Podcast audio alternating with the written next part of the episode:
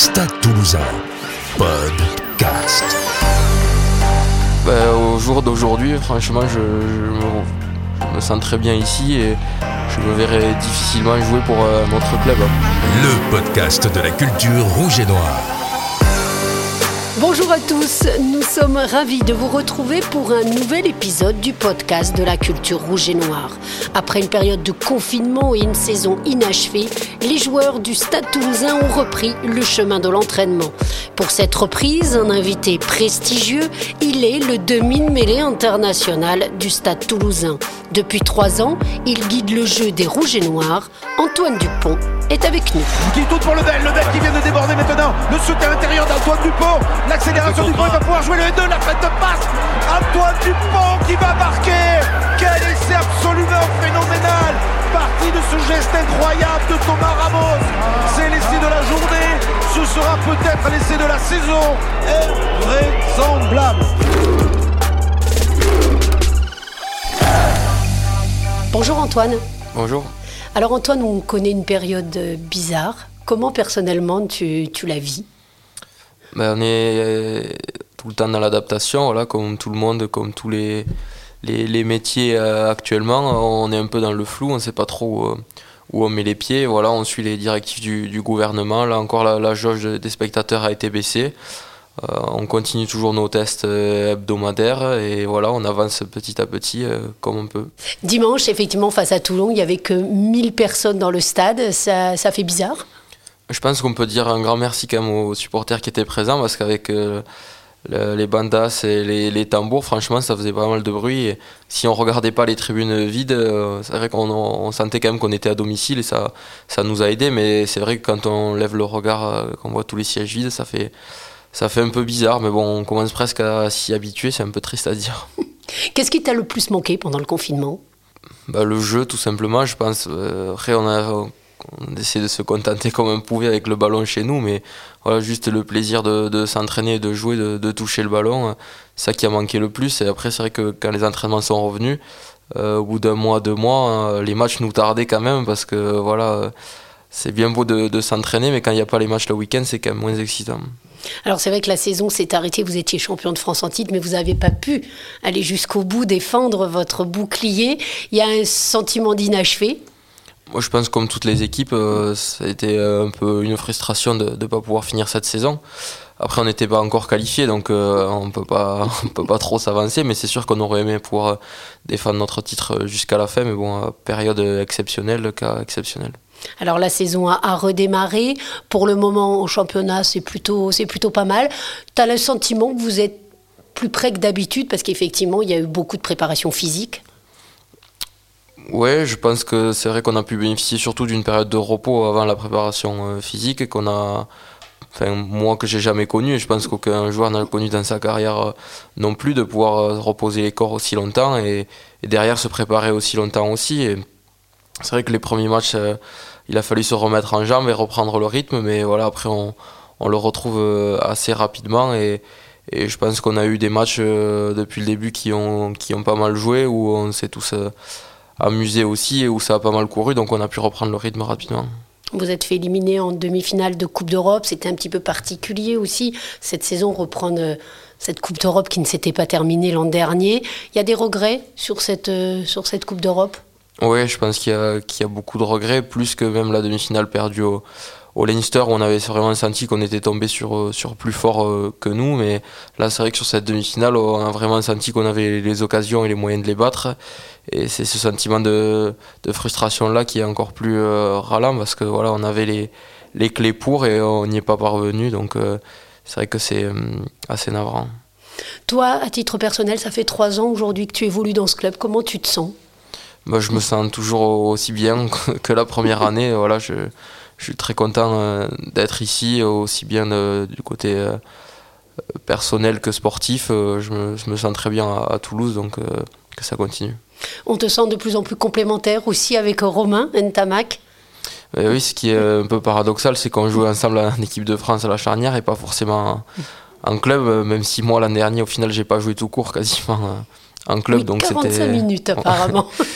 donc c'était c'était pas évident donc ça fait du bien aussi de de pouvoir enchaîner les matchs ensemble. Ça ne nous était pas arrivé depuis, depuis un moment, donc c'est toujours important pour une charnière. Alors on va revenir un moment sur ton parcours. À quel âge tu as démarré le rugby et est-ce que c'était une évidence pour toi de faire ce sport? Oui, parce que j'ai commencé, je devais avoir 4 ou 5 ans dès que j'ai pu avoir ma première licence. Et ça a été le, drame de, devoir attendre même jusqu'à cet âge-là parce que je voulais commencer plus tôt mais j'étais trop petit. Du coup je m'étais mis au, basket en, attendant pour pouvoir faire quelque chose et aussi me canaliser je pense mais ça a toujours été le, le sport euh, roi pour moi. Et même si j'ai pratiqué pas mal de sport dans ma jeunesse, c'était toujours le rugby qui a prédominé. Il y a quelqu'un qui t'a initié plus particulièrement? T'as compté Toute ma famille était rugby, autant du côté de mon, ma mère que de mon père, donc euh, ça est venu assez naturellement. évidemment, j'avais mon grand frère qui jouait déjà, donc euh, toujours l'envie du petit de suivre le grand, je pense aussi. Alors tu as fait tes débuts professionnels à Castres et puis rapidement le stade toulousain. C'était une évidence pour toi de rejoindre le stade toulousain? Ça l'était pas forcément parce que voilà quand j'ai rejoint Castres que j'ai commencé à faire mes premiers matchs ben voilà j'étais déjà très content de de pouvoir jouer euh, avec l'équipe professionnelle. Et Toulouse euh, certes c'était une équipe que j'admirais mais je m'étais pas forcément fixé comme objectif d'y jouer parce que je savais pas si j'aurais l'occasion l'opportunité la, chance de le rejoindre. Mais euh, c'est vrai que ça a été une, grande joie de pouvoir rejoindre le club et, et surtout que ça s'est pas trop mal passé jusqu'ici. Qu'est-ce que ça représentait, le Stade toulousain, l'identité du Stade toulousain, si tu devais définir en quelques mots? Bah, C'était surtout l'identité de, jeu qui, m'a toujours plu. C'est vrai que quand moi je suivais le Stade quand, dans les années 2000 et 2010, c'était la période où, où il gagnait quasiment tout, où toute la ligne de trois quarts, c'était la ligne quasiment de, l'équipe de France. Donc voilà, des joueurs auxquels je m'identifiais aussi petit et euh, auquel j'essaie de, ressembler dans mon jardin. Donc euh, c'est vrai que c'est une équipe et des joueurs que j'ai admirés depuis toujours finalement et ça a toujours été un club spécial pour moi.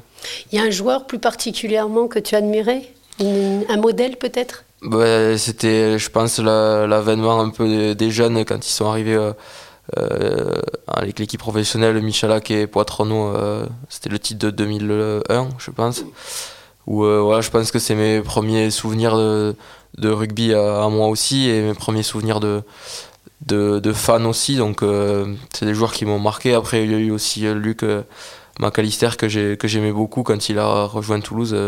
qu'on avait du coup aperçu sur le quart de finale, surtout France All Black qui était arrivé à Toulouse ensuite. Donc c'est toujours des joueurs quand même de la ligne de trois quarts en général.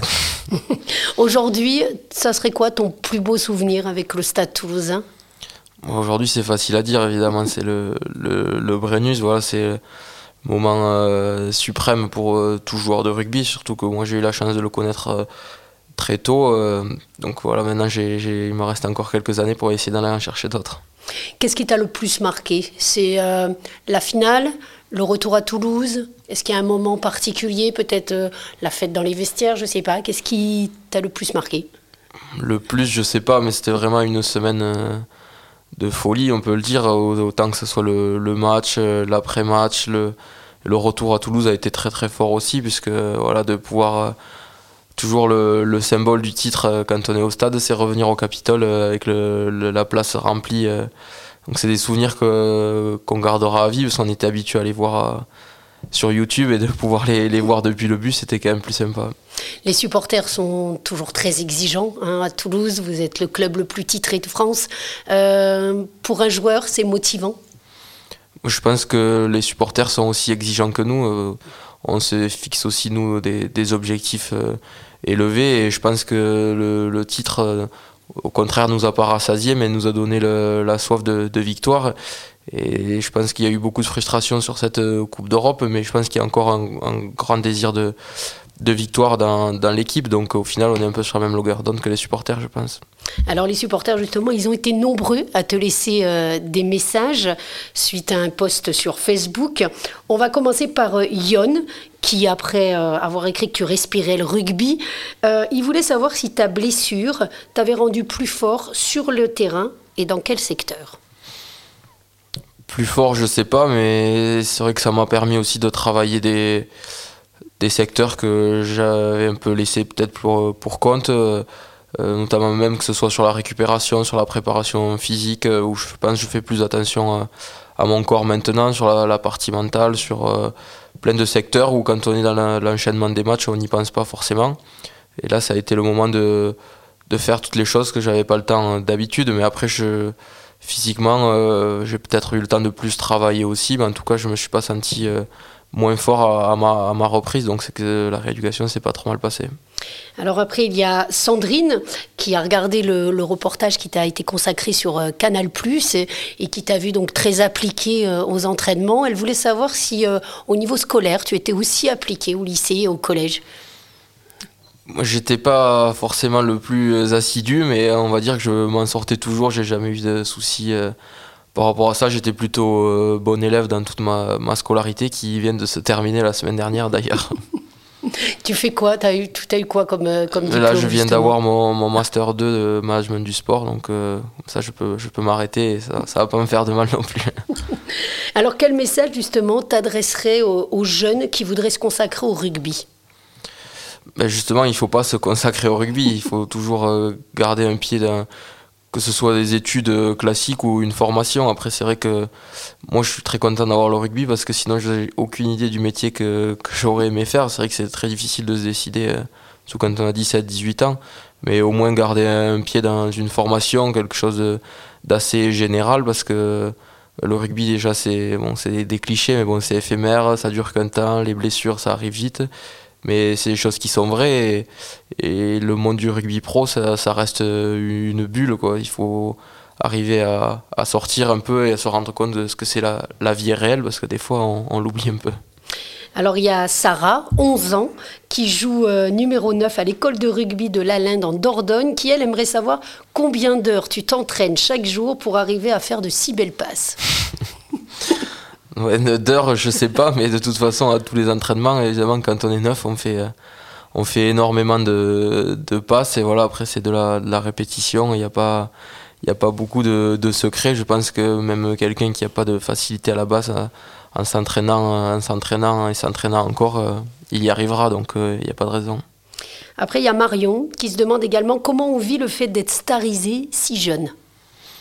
Après, je pense que déjà on est des, petites stars dans notre milieu, donc c'est pas non plus on arrive à sortir dans la rue, mais ça vient aussi progressivement et c'est vrai que c'est quelque chose de difficile à appréhender parce que voilà, on n'est déjà pas forcément accompagné là-dessus et, c'est vrai que c'est euh, au début ça fait un peu un peu bizarre. Je me souviens moi les, les premières fois où les gens me demandaient des autographes, je pense que j'étais plus gêné que les gens qui me demandaient. Donc euh, après ça vient euh, petit à petit et et on, s'y euh, habitue presque.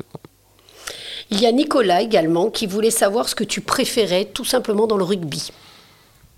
Ouais, c'est le jeu, tout simplement, le, plaisir du jeu. Euh, voilà, que ce soit à l'entraînement, à, match ou faire un toucher avec des copains, euh, voilà, c'est le plaisir du jeu, de se faire des passes, des actions, qui, c'est ça qui m'anime tous les jours au, quotidien. Et je pense que c'est ce, cette, ce plaisir-là qui, me motive tous les jours.